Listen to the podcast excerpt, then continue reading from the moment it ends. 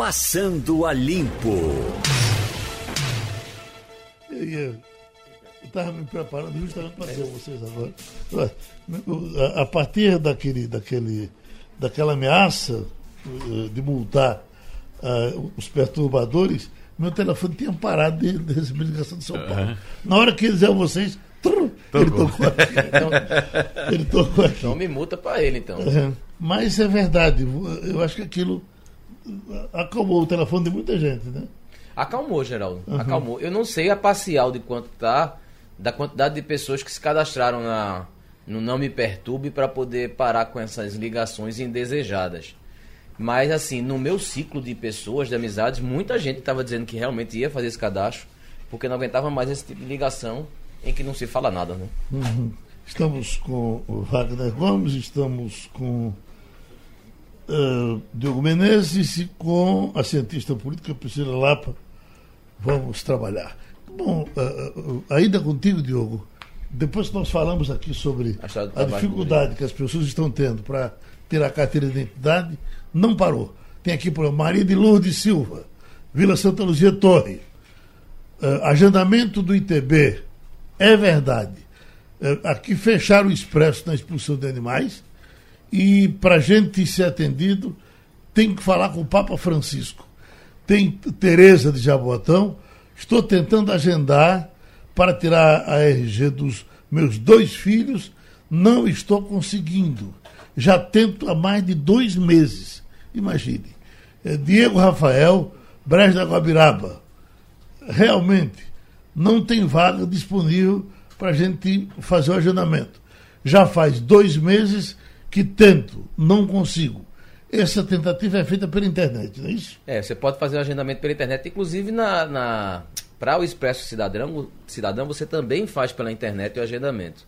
Não é simplesmente chegar lá e, e ser atendido, não talvez aí seja a maior dificuldade. É, tem muita gente que procura, tem por diversos motivos, gente que vai começar a trabalhar, gente que precisa renovar porque a carteira de identidade ela também tem um prazo de validade, gente que vai fazer algum tipo de viagem, é, e aí você tem poucos locais, né? Por exemplo, a, a moça aí no painel interativo falou da, do fechamento do Espécie Cidadão ali do Parque de Exposições do Cordeiro. Então você já vai lotar outro lugar também. Daqui que você agende Agora, a gente está correndo atrás lá no jornal, já conversei inclusive com o nosso João Carvalho também, está procurando saber é, o que pode ser justificado nessa demora toda das pessoas não conseguirem, viu, Geraldo, fazer a retirada dessa documentação. Doutora Priscila, vamos entrar no assunto do dia, porque é, infelizmente teve isso. Você teve um assunto bárbaro, que foi o assassinato de 57 pessoas, 57 eh, eh, prisioneiros na, uh, em Belém do Pará. Em Altamira. Uh, cap, arrancaram o pescoço de 16. 16 né? decapitados. Uh, os outros morreram no, no, no fogo, etc. esse parece que foi o segundo maior número de. de só batido por Carandiru. Só perto por Carandiru. Dos 111.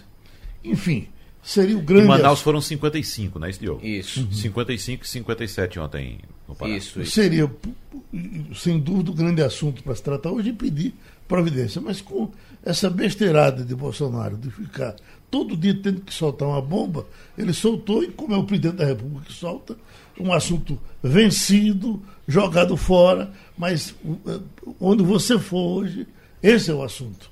E aí a gente vai tratar muito mais leve. Porque essa altura já é descobrar de Sérgio Moro o plano para os presídios, né? que eh, eh, quando saiu do, de lá uh, Raul Jugman, ficou tudo claro que a insegurança do Brasil começa nos presídios, mas daqui a pouco a gente vai ter uma pessoa importante para tratar disso aqui. Vamos dar uma passada nesse, negócio de, de. O que, que a senhora acha? É, é, eu estava eu tava ouvindo o Wagner ontem, fazendo uma referência aqui ao doutor do impeachment, Wagner. Reale Júnior. Reale Júnior. Qual, qual, é a frase? Eu até separei. Frase, não, ele foi, ele foi questionado né, é, é, a respeito da fala do presidente. Com, só para lembrar o nosso ouvinte, doutor Miguel Reale Júnior foi um dos autores do pedido de impeachment da, da presidente Dilma Rousseff. E ele foi é, é, procurado para comentar sobre a fala do presidente. Evidentemente que ele ele é, abominou a fala do presidente e, e, algum repórter perguntou se seria já um caso de se pensar também no impeachment do, do presidente Jair Bolsonaro. Ele disse, não, não é impeachment não, isso é caso de interdição. Nossa. Eu concordo com ele, né? Assim, na verdade, não enganou ninguém, né? Assim, Bolsonaro está sendo mais Bolsonaro do que nunca, assim, né? uhum. né? Quem acompanha a trajetória política dele, inclusive os grandes apoiadores dele, as pessoas que são super fãs de Bolsonaro, são fãs dele por isso, né? Por essa questão dele se mostrar como um homem comum, como um homem que não se coloca no cargo porque está no cargo, ele é diferente de nós, né? No nosso dia a dia, que fala o que pensa, o super sincero, né? E muita gente enxerga nisso uma virtude, né? Apesar de, né, do tamanho do despautério que é um chefe de Estado, falar boa parte das coisas que ele tem falado, né? Criando crises né, talvez não nesse momento, mas um potencial de crise no momento em que ele atira para todos os lados, para todas as instituições. Parece que não tem instituição que se salve né, na, na visão de Bolsonaro. Só ele e os filhos. Né? Só, ele e os filhos, exatamente. E que não uhum. são instituições, né? São né, do âmbito privado, né? o patrimonialismo levado ao século XXI, né? mais do que nunca. E já estão, só um minutinho, só para complementar a sua fala, já estão inclusive fazendo uma associação a esses despautérios falados pelo presidente da República a ataques aos filhos. Então, como sabemos, recentemente ele confirmou a indicação do filho, Eduardo, para embaixador em, em Washington. Então, devido aos ataques que o filho vem sofrendo de várias instituições, né, ele parece que perde o controle, parece que quando estou mexendo com os garotos, ele sai com uma dessas assim. É, ele fica mais, mais verborrágico do que, do que nunca, né? Mas eu acho que, assim, no momento, ele não enxerga isso como. Muita gente atribui isso a uma estratégia, né? Fala, tem se falado muito desde o início do mandato que essas falas, que é uma tentativa de desviar da verdadeira agenda do governo, eu não acho que seja. Eu, acho, eu já acho, eu, eu, já acho hoje que a estratégia é justamente não ter estratégia. É, é, justamente você falar o que vem na telha. Nós somos uns, uns otimistas por natureza e até aqueles que são contra Bolsonaro, é meio que. Não, vamos ver se agora vai sair alguma coisa. Mas ele, como a senhora disse, ele está sendo o que ele sempre foi. E aí, às vezes, a gente se choca porque é um chefe de Estado falando o que ele falou ontem, por exemplo. É, você não pode, você não pode, ele é o presidente da República, ele não pode falar um negócio daquele. Ele não pode remexer na ferida como ele remexeu ontem. Daquela que é uma coisa doída, que é uma coisa que realmente a gente sabe que aconteceu no país. E aí, agora, a gente fica naquela. Vamos dar um voto de confiança, vamos ver se agora vai. E todo. Veja, está praticamente de 5, 6 dias para cá, todo dia tem alguma declaração. Eu, eu, eu discordo em parte, de, de, Diogo, porque eu não acho que nós sejamos otimistas inveterados. Nós temos uma facção no Brasil, uma grande parte, querendo que esse país pegue fogo, apodreça e a gente morra dentro dele. Quer dizer, o que a gente tinha que esperar é que alguém que assumiu a presidência desse uma administrada nisso, sacudisse a roupa, se agora eu sou o presidente. Né? Eu sou o presidente de você e de você, quer dizer, vamos trabalhar juntos. Mas não, ele faz questão de desunir. Ele reconhecer minimamente, eu acho, o papel das instituições. E isso ele minimiza o tempo inteiro. Né? Então, por exemplo, a postura. E aí não é só ele, é o governo Bolsonaro, né? Como ele se refere, por exemplo, às universidades, né? Como ele trata a classe de professores universitários é um desdém institucional, como se tudo que tivesse sido construído nesse país não valesse de nada, né? Como se não tivesse um, né, pessoas sérias, comprometidas e, e né, nesse sentido ele acaba elegendo todo mundo de certa forma, né, como seu inimigo. Agora, ele tem ali a estratégia do porta-voz, que vem em seguida, né, amenizar, dizer, ah, isso é a opinião pessoal dele, né? Ele, ele é um homem não comum, assim. é, não é bem isso. O bicho, eu fico na pena ele... dele quando ele chega. eu não queria ser ele. Aquele homão daquele tamanho, o que é que eu vou dizer? E agora, né? O agora? próprio Bolsonaro ontem, é, depois da declaração polêmica que ele viu que, que tomou uma proporção absurda, às vezes ele não tem, às vezes não, acho que quase sempre ele não tem dimensão do cargo, do que, cargo que ele tem. Ele não tem dimensão do cargo que ele tem. E aí ele acha que pode estar conversando como se ele tivesse é, é, na sala de casa ou numa mesa de bar. Ele não pode, ele é o representante da nação. E aí ele mesmo vem depois, aí você vem cenas que, que para muitos são patéticas, ele cortando o cabelo, fazendo uma live para dizer que não foi bem assim, tá ok? Então, assim. É, que distorceu, é, que, que distorceu, foi colocado fora do quando lugar. não foi, ele queria realmente falar aquilo. E aquilo é um ataque tão cruel, porque mesmo uma pessoa comum se referir a, a, a, uma pessoa morta e diretamente ao filho dessa pessoa morta, isso é, isso é muito que tinha, grave. Wagner, né? dois anos quando o pai desapareceu. Pois é. Dois anos. É Pois é você é. mexer numa ferida que É. realmente, assim... E, e outra coisa, agora, vindo de quem veio, ou seja, do presidente da República, é, é um ato de, de, no mínimo, de irresponsabilidade, porque é o seguinte, porque agora ele vai ter que responder. Né? Se por acaso, se ele disse, olha, eu, eu posso dizer ao presidente da OAB como foi que o pai dele desapareceu. Opa, acendo uma luz. Então, sendo o presidente da República dizendo isso, ele tem agora a responsabilidade Institucional. né? Institucional institucional de falar. de dizer o que ele sabe. E a família... Mas ele já disse, né? Não, de dizer o que ele sabe. Bom, ele, ele disse o que ele sabe, ele não Ele sabe falou da nada. história... Ele não, mas ele veio falar da ele vai história ter da que explicar guerrilha. judicialmente. É, não, o que ele disse foi o que chegou para mim enquanto. Veja, naquele tempo ele era um jovem, se ele é desequilibrado como é hoje, imagina aquela peste com 20 anos. É, é? pois é. Agora, só para lembrar, Geraldo, é, ao nosso ouvinte, eu citei aqui a frase do Dr. Miguel Reale Júnior, que disse que se não é um caso de impeachment de interdição. Aí veja só. A- através de uma ação de interdição, uma pessoa será declarada incapaz para os atos da vida civil, sendo nomeado um curador para auxiliar. Isso é a norma jurídica da incapacidade, né, que no Brasil ocorre por dois critérios objetivos: pela idade e subjetivo pelo psicológico. Né? As pessoas menores de 18 anos já são consideradas incapazes e não é necessária nenhuma medida para o reconhecimento dessa incapacidade. Né? Agora, para um adulto ser declarado incapaz, essa pessoa deve ter dificuldade para compreender as consequências de suas ações e decisões por algum transtorno mental, dependência química, dependência neurológica, o que será devidamente atestado por uma perícia médica.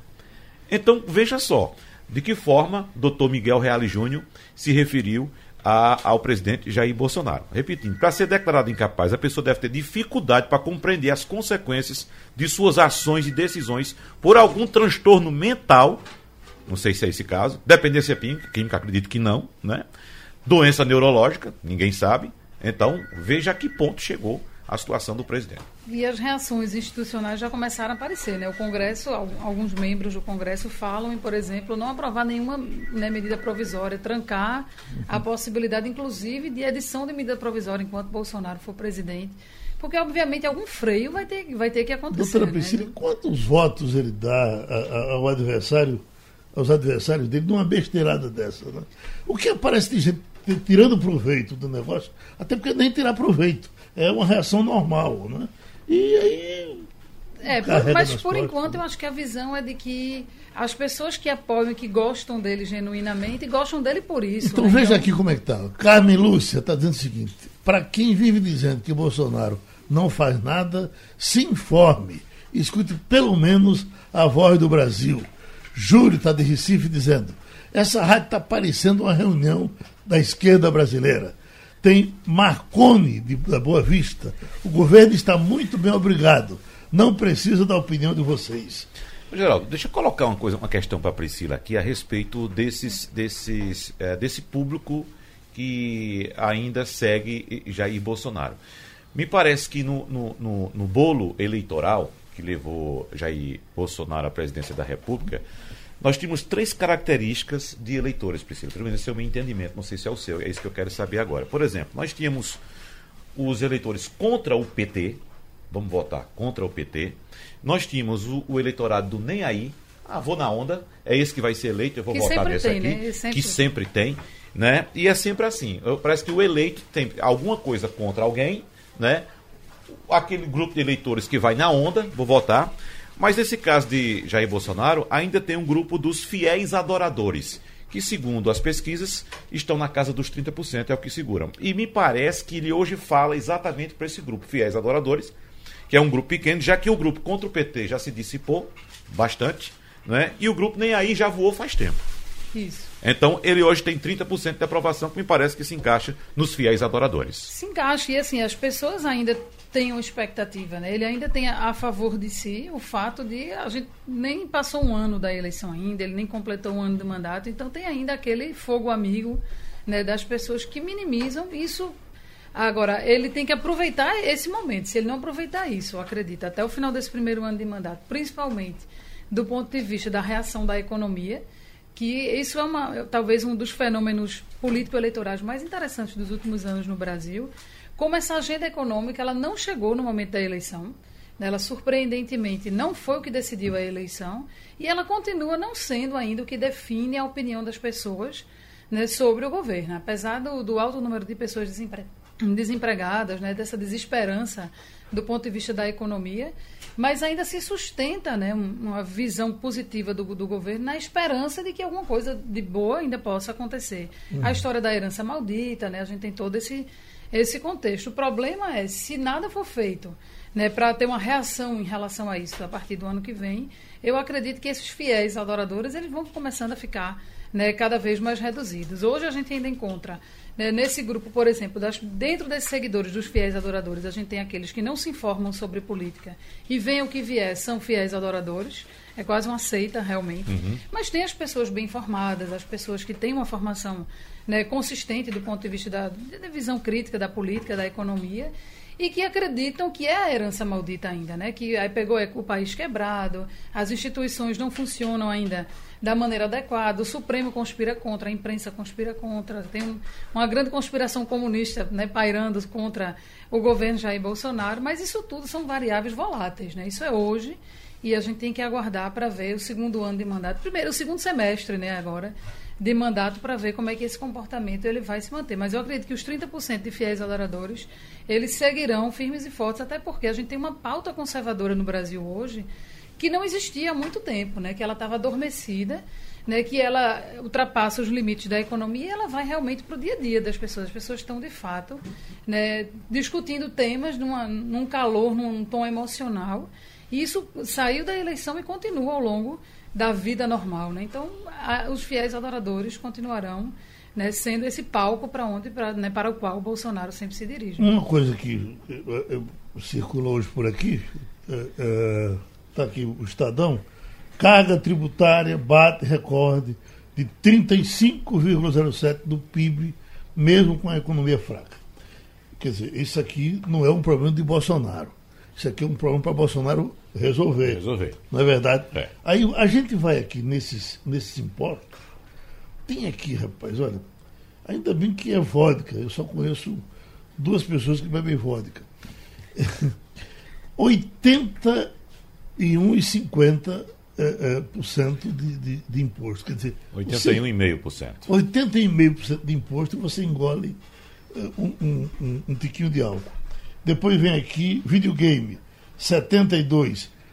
Perfume nacional. É de se pensar que o perfume, mesmo sendo nacional, dê emprego, né?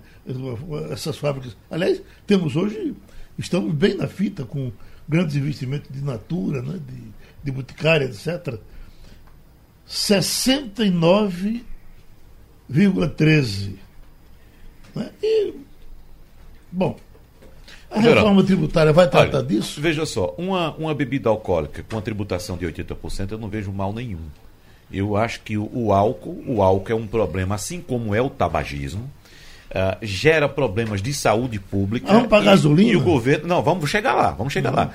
E, de fato, o governo precisa arrecadar tributos para tratar das pessoas que precisam de tratamento, que buscam o Estado em, em forma de tratamento. Aliás, eu acho que o Brasil, inclusive, já devia ter uma política anti-álcool, assim como tem uma política anti-tabagismo. Já devia ter, porque também é um problema deu, de saúde e, pública. E a anti-tabagismo deu um resultado bom. Exatamente. É e o álcool, e o álcool, o álcool ainda pode ser pior do que o, o do que o, o, o, tabagismo, no caso de questões sociais, porque é um indutor de violência, é um indutor de insegurança, enfim, gera muitos problemas, problemas de saúde e problemas sociais também. Né? Uh, agora, quando você parte para outros itens, por exemplo, para mim, o que é cruel você falou de 81,5% no Na valor vodka. da tributação da vodka. Uhum. Para mim, o que é cruel é o governo cobrar 35% de imposto no remédio.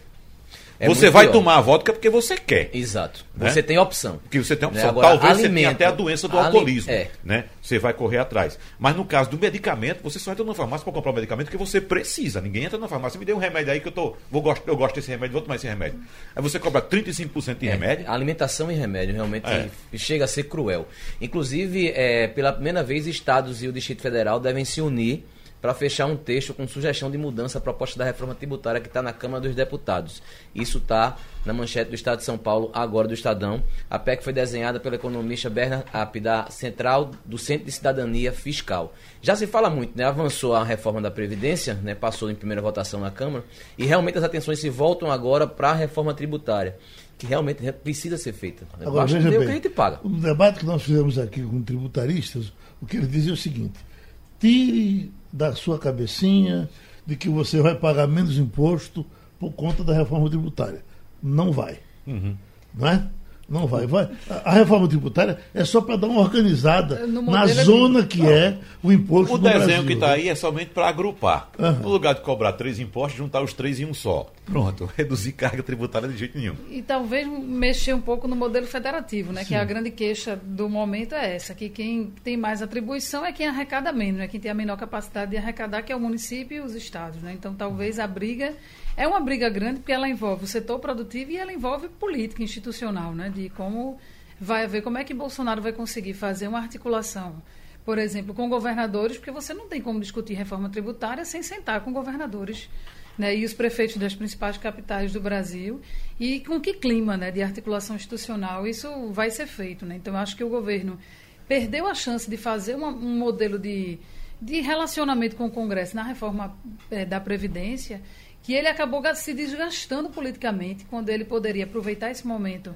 Né? Primeiro ano de mandato, ele goza de uma popularidade ainda né, considerável e utilizar isso para gastar menos capital político na reforma da Previdência e poder organizar melhor né, uma pauta de reforma tributária que ele não pene, né, não, não vire apenas uma promessa de, né, de campanha. Eu doutora, eu é, é, nós estamos aí para esse acordo com a União Europeia, né? O que se diz é que eh, eh, os países organizados do mundo, que vão ter uma relação mais próxima com o Brasil, querem entrar numa situação melhor. Até para você investir aqui. Quando dizer, eu vou entrar nesse emaranhado de leis, é possível que nasça uma compreensão do, do, do Congresso tão forte quanto nasceu com relação à Previdência. Né?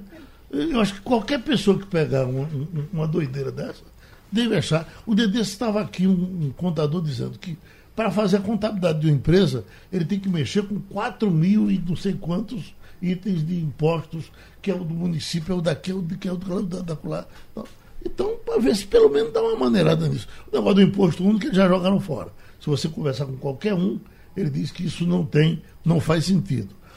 Eu estava ouvindo Delfineto, inclusive na, na, no final de semana, ele dizendo que tem um modelo. Aliás, foi dito aqui pelos tributaristas que passaram aqui.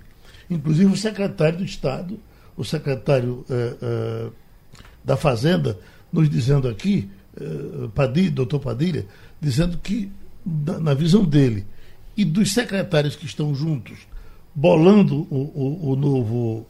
Essa, essa, reforma tributária. Essa, essa reforma, o melhor modelo é o do Canadá.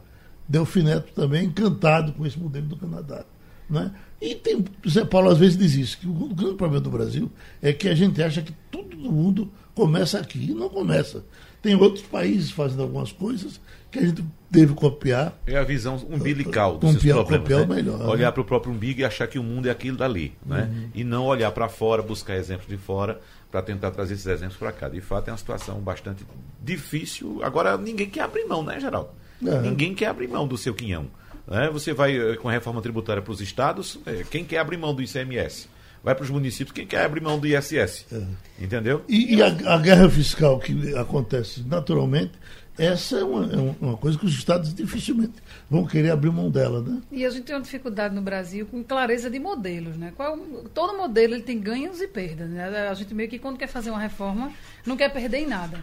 Então, por exemplo, a reforma política, além da, da má vontade, obviamente, que existe em relação a alguns aspectos da reforma política, né, que a classe política não quer cortar na própria na própria carne, você quer fazer todas as reformas de uma vez sem saber exatamente o que é que vai ser ganho e o que é que vai ser perda. É. Né? Então, às vezes você, por exemplo, na reforma política, você precisa ganhar para ganhar em representação, você vai diminuir em, em accountability, em outras variáveis né, do modelo. Então, a gente precisa entender que uma reforma ela vai ter perda de alguma de alguma maneira. Esse, por exemplo, era esse grande debate na reforma da Previdência, né? Todo mundo achar que vai ter um modelo que ninguém vai perder, então não tem, não tem sentido mudar, né?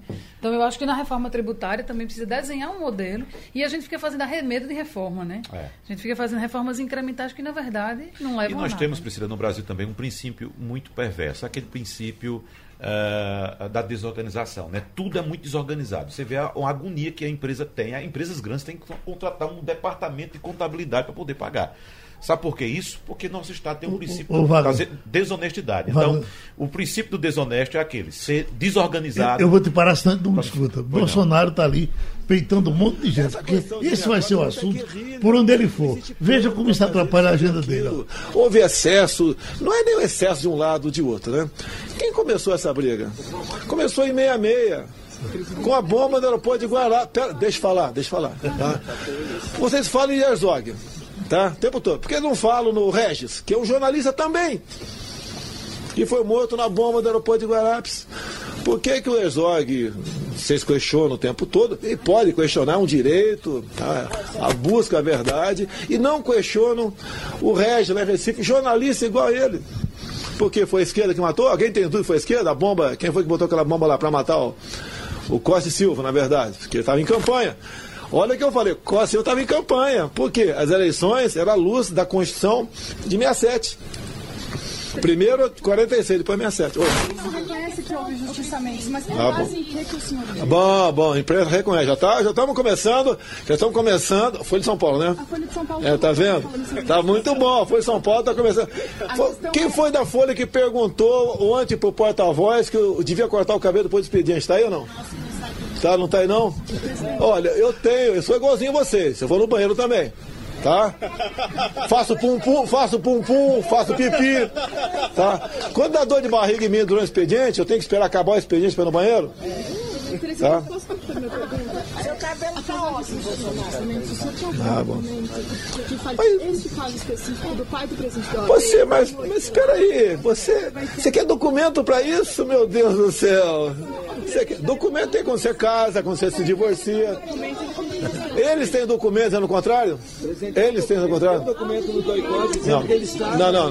Não, não, não, não, não, não, não, não. Não. Quem sabe? Quem sabe te possa. Não é contestar. Se gastou mais de 5 bilhões de reais, dinheiro público do povo que trabalha, para dar para quem nunca trabalhou. Você acha justo que a gente tem que continuar? Eu não pretendo mexer no passado, eu pretendo respeitar a lei da anistia de 79, esse é meu sentimento, acho que tem que ser respeitado de 79, até que os militares foram além do que o pessoal pedia naquela época, que os grandes o grande partido, era o MDB na época, né? Não queria que fosse ampla, geral restrita, para não trazer gente de fora que pudesse fazer sombra para eles. E foi ampla, geral restrita, e veio gente de fora para cá que, que não interessava para aquele partido no momento, os militares que exigiram ampla, geral e restrita. O presidente da OAB disse que vai procurar o Supremo é, o senhor falar dele. sobre o caso. O senhor está disposto a falar sobre o que o senhor está Sem problema, o que eu sei que eu falei para vocês. Eu sei, agora não, não tem nada desse vai ajudar em quê, né? Só fica nesse rame-rame. Minha gente, o, a tragédia de, do Pará, nós estamos com o Coronel José Vicente, ex-secretário nacional de Segurança Pública, um especialista nesses assuntos, inclusive já colaborou aqui, até aqui no governo de Pernambuco com relação a questões de segurança e vamos conversar um pouco com ele já agradecendo. Coronel, quando nós conversamos da última vez, estava aqui nesse mesmo programa, estava começando a, a articulação do pacote de segurança de Sérgio Moro. E, e, o senhor estava, me parece, animado com o pacote. Até agora esse pacote não chegou no presídio? Olha, o presídio é uma das áreas de maior complexidade na gestão do Moro, na, segurança, na, no Ministério da Justiça e Segurança Pública, né? E porque ah, essas coisas vêm se arrastando há décadas. Problemas eh, prisionais no Brasil nunca tiveram uma política penitenciária minimamente eficiente, razoável, que desse eh, cobertura para uma série de problemas. Desde a questão da criação de vagas, que é um ponto importante, nós estamos hoje precisando de pelo menos 200 mil vagas, que vão custar aí 10 bilhões de reais, esse dinheiro não existe, e demora muito tempo também. Nós temos problemas muito sérios em relação ao fato de estarmos acumulando nos presídios, inclusive nesse que acontece crises graves, de cerca de quase 40% de presos que estão em situação provisória. Alguns condenados já aguardando segunda instância, outros aguardando a condenação na primeira instância. Mas um levantamento feito pelo Instituto aqui de São Paulo mostra que desses cerca de 300 mil presos, 10% deles habitualmente costumam ser inocentados em juízo. Estamos falando de 30 mil pessoas que estão de graça no sistema. Aproximadamente 40%, vamos falar de mais de 100 mil presos que estão aí dentro dessas celas infectas, superlotadas, eles terão possibilidade de cumprir algumas penas por causa de crimes leves que cometeram, cumprir penas é, fora de presídios. Aquelas penas ah, que não, não, demandam, portanto, ficar atrás das grades.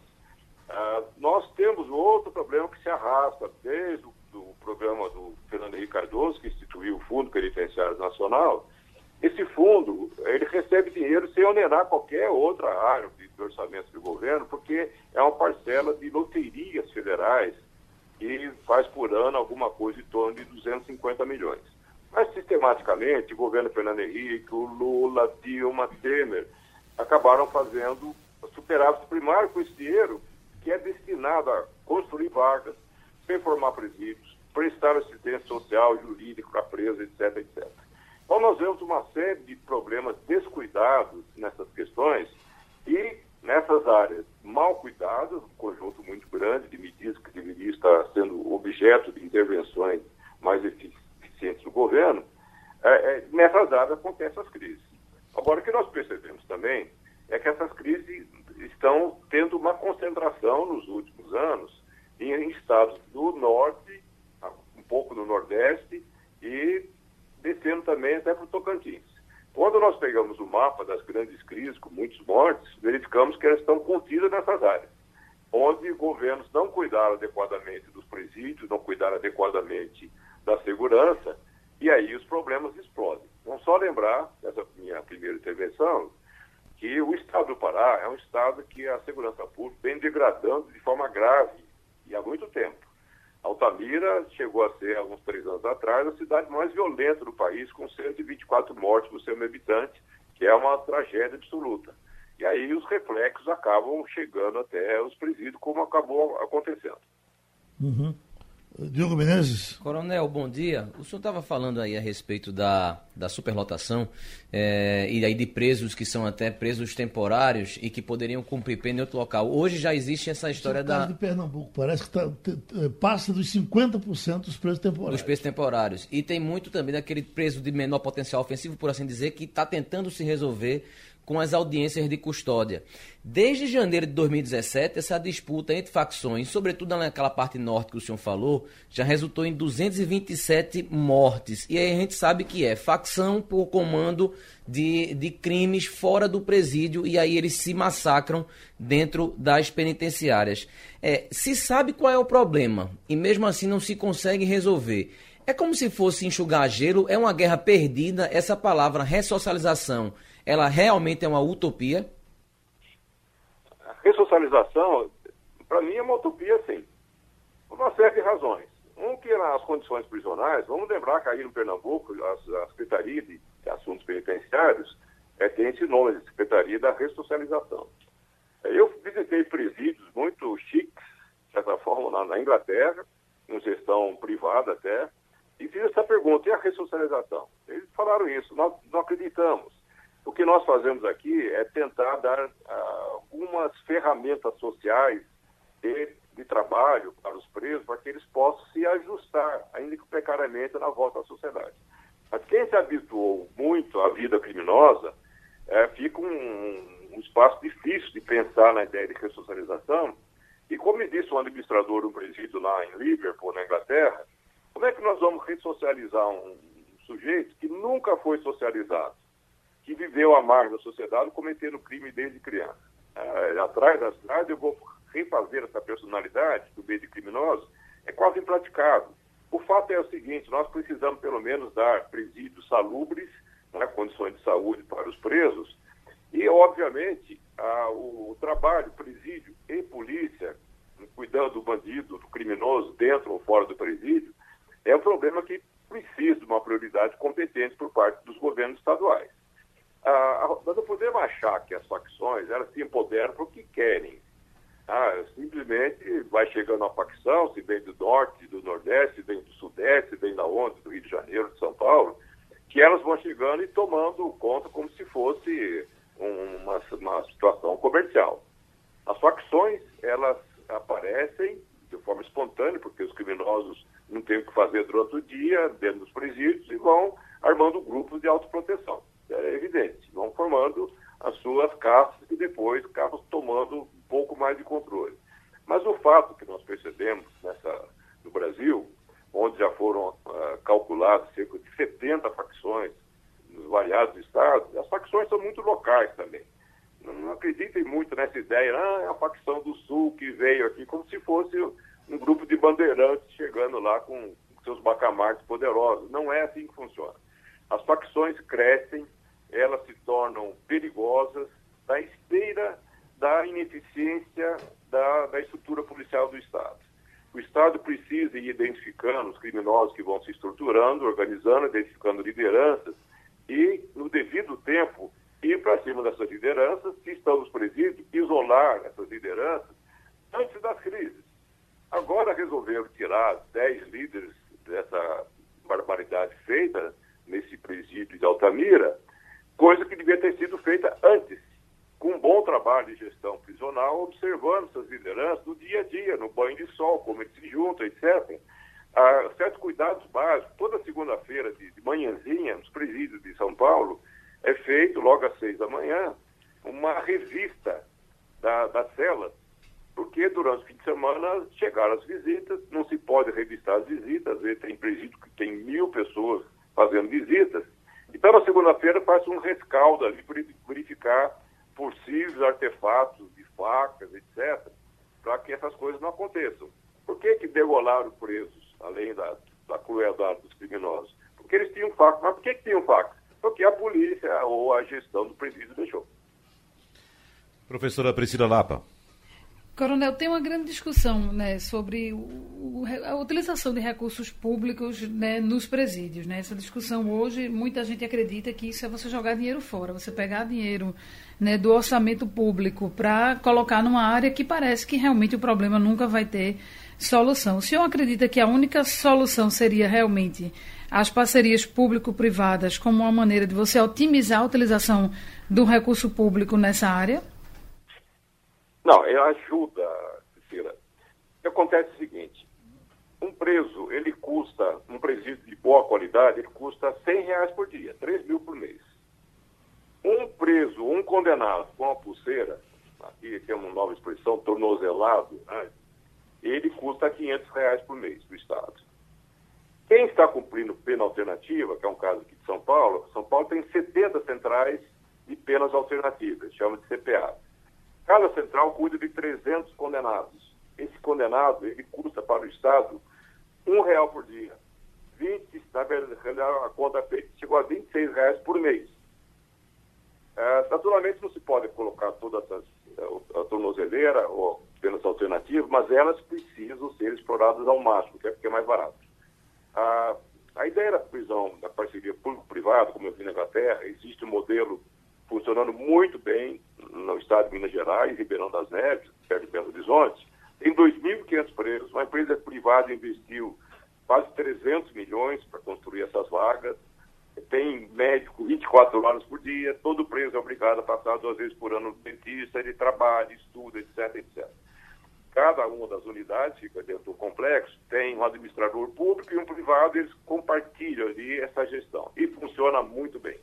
Mas não é uma solução para os problemas prisionais do país, mas ajuda. E até hoje o governo federal não quis estimular, porque há resistências ideológicas, a ampliação da parceria público-privada, que tem um modelo brasileiro, estou falando modelo inglês, mas tem um modelo brasileiro que é o melhor sistema prisional do país, funcionando muito bem. Mas ele pode ajudar nesse processo. O que é importante, realmente, quando nós falamos uma política penitenciária, nós estamos falando um conjunto de medidas que possam abranger todos esses aspectos, essas áreas, esses fatores vinculados, desde uma seleção adequada dos preços para que vá para um presídio adequado. Tem um estado americano que é mais desenvolvido nessa questão, o estado do Illinois, onde fica Chicago, bem ao norte do país, eles têm cerca de 70 mil presos. Quando o preso entra no sistema, é feito um exame detalhado das condições, inclusive psicológicas dele, tem um sistema até com inteligência artificial para dizer onde ele pode ir, qual tipo de presídio, se ele é analfabeto, vai para o presídio que tem escola desse tipo, se é um preso que tem habilidade, tem gosto pelo trabalho, vai para presídio que tem estrutura de trabalho, se uh, é membro de grupos criminosos, perigosos, organizados, cruéis, vai para outros tipos de presídio. Então é feita uma, uma gestão mais racional, fica mais eficiente. Você tem menos crises dentro do, do sistema. Portanto, nós temos um sistema público, um semi-público, né, uma parte do PPP em Minas funciona bem. O sistema prisional do Estado de São Paulo tem 230 mil presos, você não vê crise, não vê motim, não vê mortes. É, pode acontecer, mas é muito raro que isso aconteça. E por quê? Porque tem uma gestão, tem uma, um área de inteligência em cada presídio. Quando identifica lideranças dentro do sistema, essas lideranças são é, localizadas e mandadas para três presídios de segurança máxima. Então, dos 230 mil presos que nós temos no Estado, o que, que nós percebemos? Nós temos apenas 1.500 que são lideranças perigosas.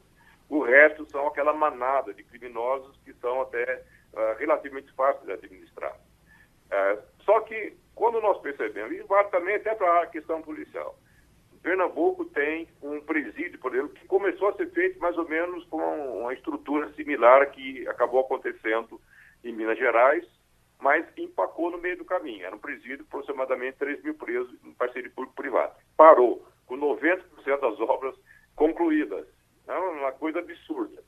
Nós temos avanços na, na segurança, mapeamento criminal, nas reuniões que são feitas semanalmente, participando recentemente aí no Recife, é, de polícia, mas a Secretaria Nacional de Segurança Pública não leva em conta esses êxitos, como é o caso da Polícia de Pernambuco, da Polícia de São Paulo, de Minas Gerais, para levar para o resto do país, quer é fazer um, um novo modelo a partir de, da nova gestão de governo. Então, existem algumas saídas, precisa, é, copiando até soluções, as famosas boas práticas que acontecem e pode ser levado para outros estados. Wagner? Uh, coronel, agora vamos falar um pouco a, a respeito do, do, outro lado da moeda, né? do, do objeto do crime. Uh, hoje, a organização criminosa PCC movimenta 40 toneladas de cocaína e arrecada impressionante quantia de 200 milhões de reais por ano, com atuação praticamente em todas as vertentes do crime, mais 80% dos rendimentos do, do bando, segundo investigação do Ministério Público de São Paulo é do tráfico de drogas, né? 80% vem do tráfico de drogas. O restante tem origem em assaltos a bancos, sequestros, tráfico de armas, rifas vendidas à população carcerária e mensalidade de 600 reais cobrada de cada um dos mais de 10 mil integrantes do PCC, que são mais de 7 mil que estão, estão presos. Então, o que é que falta para o Brasil combater o objeto do crime, é, é, é, é, coronel? Ou seja, o tráfico de drogas, inclusive levando em consideração também a partir do desmantelamento das Farc na Colômbia, em que me parece que houve uma migração na mesma longitude ali, nos estados do Amazonas, do Pará, como vimos ontem, no Rio Grande do Norte, como já vimos outras vezes. O que é que falta para a gente combater dessa forma? Bom, a questão da droga ela tem uma complexidade muito grande. Vamos só lembrar que no Peru e na Bolívia, são grandes produtores, a, Colômbia produz um pouco menos hoje, ah, o, o, dinheiro que vem, direto ou indiretamente, ele praticamente compõe aí 20 a 25% do PIB desses países. Ele não tem nem muito interesse em cortar os plantios nesses países. Né? O próprio governo sabe disso. Essa é uma dificuldade básica. Uma outra questão é que nós temos fronteiras imensas do país. Geralmente se fala são 17 mil quilômetros. Nós falamos 17 mil quilômetros como se estivesse falando 170 metros. 17 mil quilômetros a distância do Recife até Tóquio, no Japão. Ah, uma distância imensa, uma fronteira ingovernável praticamente. Essa é uma questão. Um outro problema é que a Polícia Federal é raquítica para dar conta da, da entrada dessas drogas por todo o país, que ela ramifica dentro do país. Mas existem outras questões também. Eu imagino que Nova York deve cheirar muito mais cocaína acho que, São Paulo e Rio de Janeiro somados. E nós não temos guerra e é uma das, das, cidades grandes, é uma das mais tranquilas é, dos Estados Unidos. Lá tem três mortes por 100 mil habitantes. Deve ser um décimo do, aí do Pernambuco. E o que acontece é que, mesmo com movimentação de drogas, nós não temos violência. Essa ideia de que a droga patrocina a violência é uma conversa que tem que ser colocada nos devidos termos. É que os bandidos violentos usam a droga para exercitar a sua violência. Essa é uma questão. Tá? O que nós observamos, tem, tem muitos mitos em relação ao PCC. Eu tenho acompanhado bastante, conversei com a pessoa que mais entende PCC aqui, em São Paulo, o, o secretário de Administração Prisional, ficou 12 anos cuidando dos presídios de São Paulo. O que, que ele diz? Olha, uma das coisas que eu mesmo constatei, um levantamento feito pela Câmara Federal constatou que o movimento de drogas no, no país é em torno de 14 bilhões por ano. Se o PCC movimenta 200 milhões, ele está um percentual ínfimo do movimento de drogas no país. Onde é que estão? Quem está movimentando o resto sem aparecer como o PCC ou como o Comando Vermelho do Rio de Janeiro? Há muita coisa a ser descoberta aí. Nós sabemos, é impossível que o PCC movimente 40 toneladas de cocaína por mês. Nossa, o, é provável, né, o Serviço de Inteligência Americano acredita que tem uma movimentação de 100 toneladas de cocaína por ano entrando no país metade dessa cocaína é exportada através para a África, para a Europa, etc., e vão, vai de container. Nunca ninguém mexeu nesse desespero. Raramente ele viu uma apreensão feita pela Receita Federal nos portos. A, a, o PCC ele tomou um tranco da polícia aqui em São Paulo, ele é muito vigiado em São Paulo e procura se estabelecer em áreas uh, fora do Estado, ou vendendo a droga, como vende, obviamente a droga corre aqui pelo, por São Paulo, onde você tem grandes mercados consumidores, a droga vai aparecer.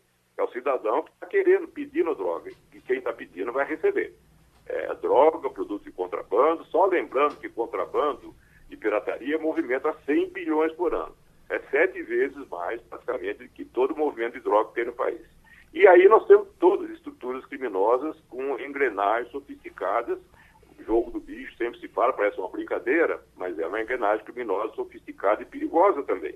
O que, que nós estamos observando é que o ministro Moro tem, afinal de contas, um enorme trabalho pela frente para dar conta da questão do crime organizado.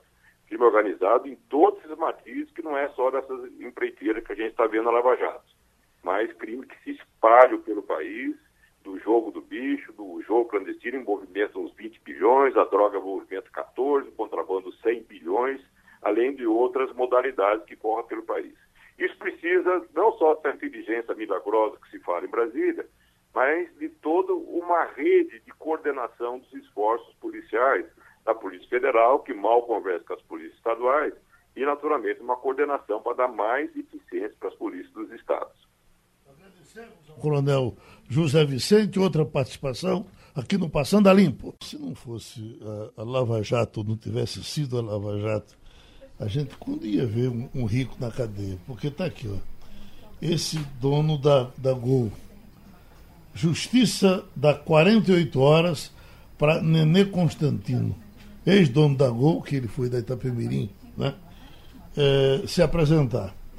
O empresário Nenê Constantino tem 48 horas para se entregar e começar a cumprir uma pena de 21 anos e 7 meses de prisão por homicídio. Né? Agora, esse camarada, está, estão rodando atrás dele, acho que 10 anos. Há né? muito tempo. Ou 12. Tem tá? muito rolo. É, isso aqui, com toda essa pressa, vai dar em nada. É. Amanhã ele está solto, né? E, e, a vida segue. É. Eu estou vendo aqui, uh, uh, doutora Priscila, esquerda latino-americana revê apoio ao regime de Maduro na Venezuela. Finalmente é verdade mesmo, é verdade verdadeira. A manchete está aqui, né? É, esse é que eu lhe pergunto. Será que Gleisi Hoff, esse pessoal diz, oh, vamos pensar noutra não, coisa? Ela eu acho que não, mas talvez algumas outras lideranças tenham feito né, uma, uma reflexão que é uma, é uma cobrança, né? Quando tem um ciclo de alternância de poder, independente de ser a sigla A, B ou C ou D, cabe a qualquer movimento político dar a sua reflexão, né? Não tem como você ficar enxugando o gelo, né? Então eu espero que isso seja genuíno, que isso seja né, uma reflexão, porque qualquer pessoa com, em sã consciência que ainda consiga defender o regime de Maduro na Venezuela né, é um apego simplesmente a dizer assim, ah, eu não vou abrir mão de uma coisa que eu defendi. E as pessoas têm que começar a entender que faz parte do amadurecimento político reconhecer os erros. Né? Então a gente uhum. no Brasil tem essa, essa dificuldade, inclusive, né? Existe essa grande cobrança hoje, por exemplo. Parece um casamento, né? É. Eu estou com você na vida e na morte. É, tá, deixa. Até que a morte nos separe. É, mas... agora, quem deu esse pontapé é, nessa digamos, provável ruptura da esquerda com, com, com Maduro foi o ex-presidente do Uruguai, José Pepe Mujica.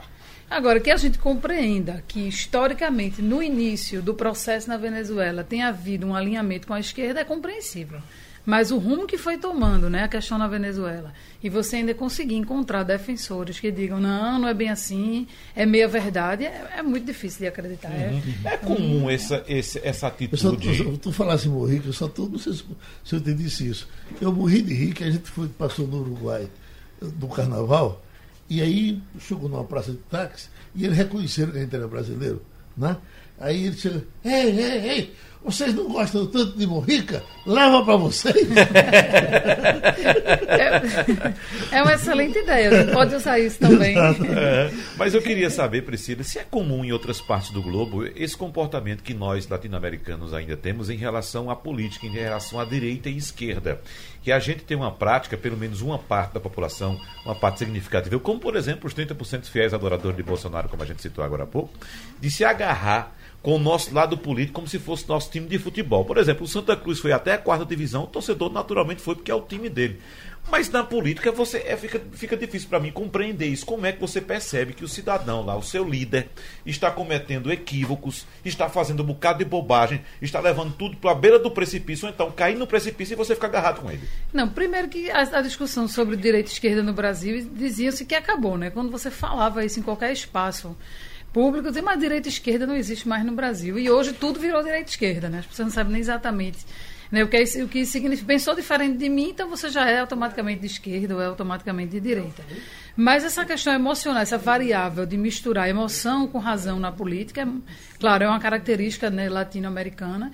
Mas eu também atribuo isso à falta de um projeto político, realmente, de, de sociedade, de Brasil. Né? A gente não tem uma visão amplamente construída historicamente, o que seria um modelo de funcionamento para o nosso país. Né? Então a gente fica se agarrando com salvadores da pátria, com essas lideranças carismáticas, que encontram um terreno fértil quando você tem uma questão muito mais de crença do que de razão. Né? As pessoas não têm uma educação política.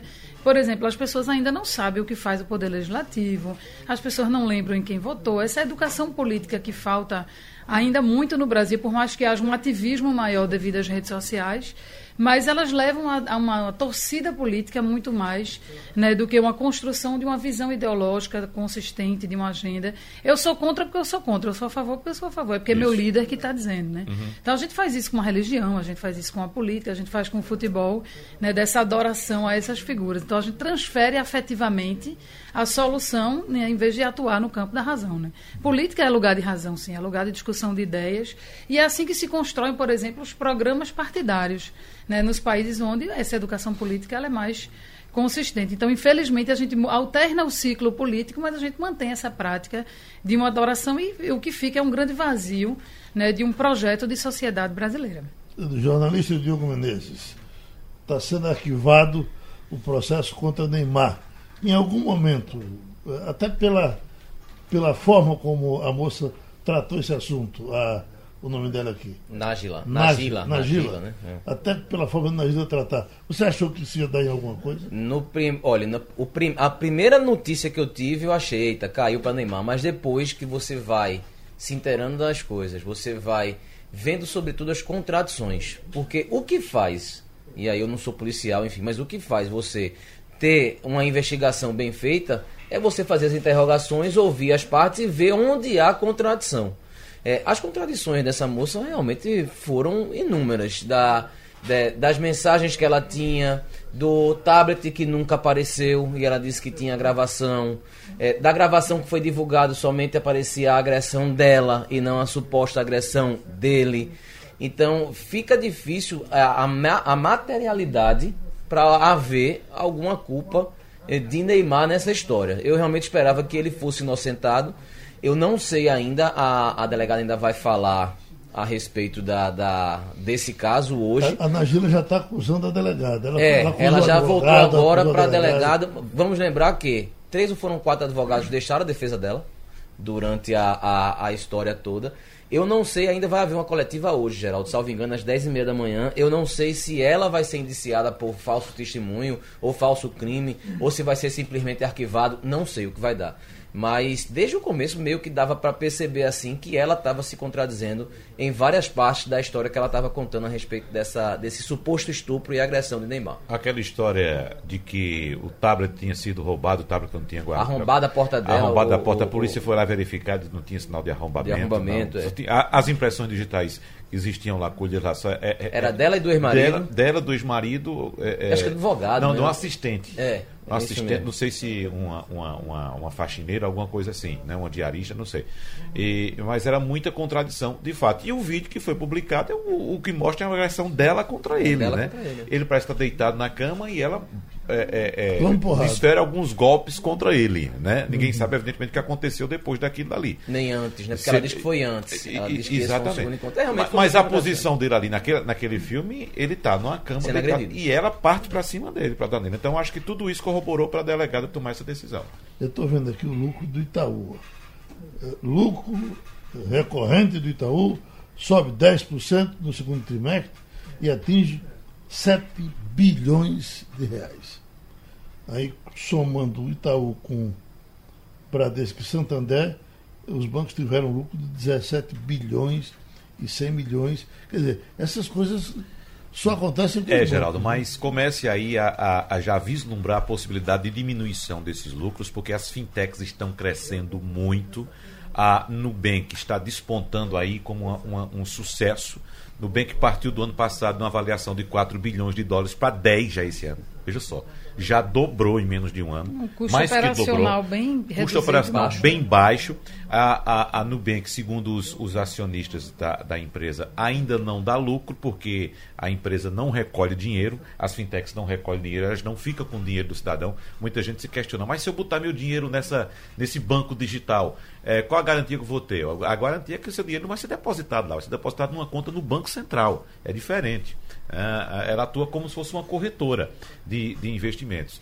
Mas é uma coisa absurda, o crescimento é muito grande dos bancos digitais. O cliente começou a perceber que ele, ele não, não, não, não está mais obrigado a pagar taxa em banco e está migrando pra, de fato para essa realidade digital. Os bancos, os bancos tradicionais estão passando pelo mesmo processo, como conhecemos aqui, que passaram os taxistas com Uber, com os aplicativos. Os bancos digitais, estão é, é, chegando aí fortemente, aí chegou o Uber e tem outros segmentos também que estão indo no mesmo caminho. As TVs por assinatura também vão passar pelo mesmo processo, porque hoje você paga, por exemplo, um pacote é, é, com 200 canais, você paga lá um valor fixo, você assiste dois ou três, né? Tem 200 canais e daqui a pouco você vai poder escolher o canal que você quer assistir e o canal que você vai pagar. Só isso. Arruma um negocinho para mim para eu ficar rico. Rapaz, eu fico pensando, por que eu não pensei no negócio desse antes? Essa ideia não podia ter sido minha. Por que eu não inventei esse negócio, rapaz? Doutora Priscila, ótimo ter a senhora aqui, por gentileza. Eu certamente virá outras vezes Diga aí, terminou o Passando a Limpo. Prato cheio, né? Obrigada, Geraldo. Eu que agradeço a oportunidade e eu espero vir comentar coisas mais né, profícuas do que as falas de Bolsonaro. mais produtivas, né? Então, ela não quer dizer, diga você, Dil. De novo, terminou o Passando a Limpo. Passando a Limpo.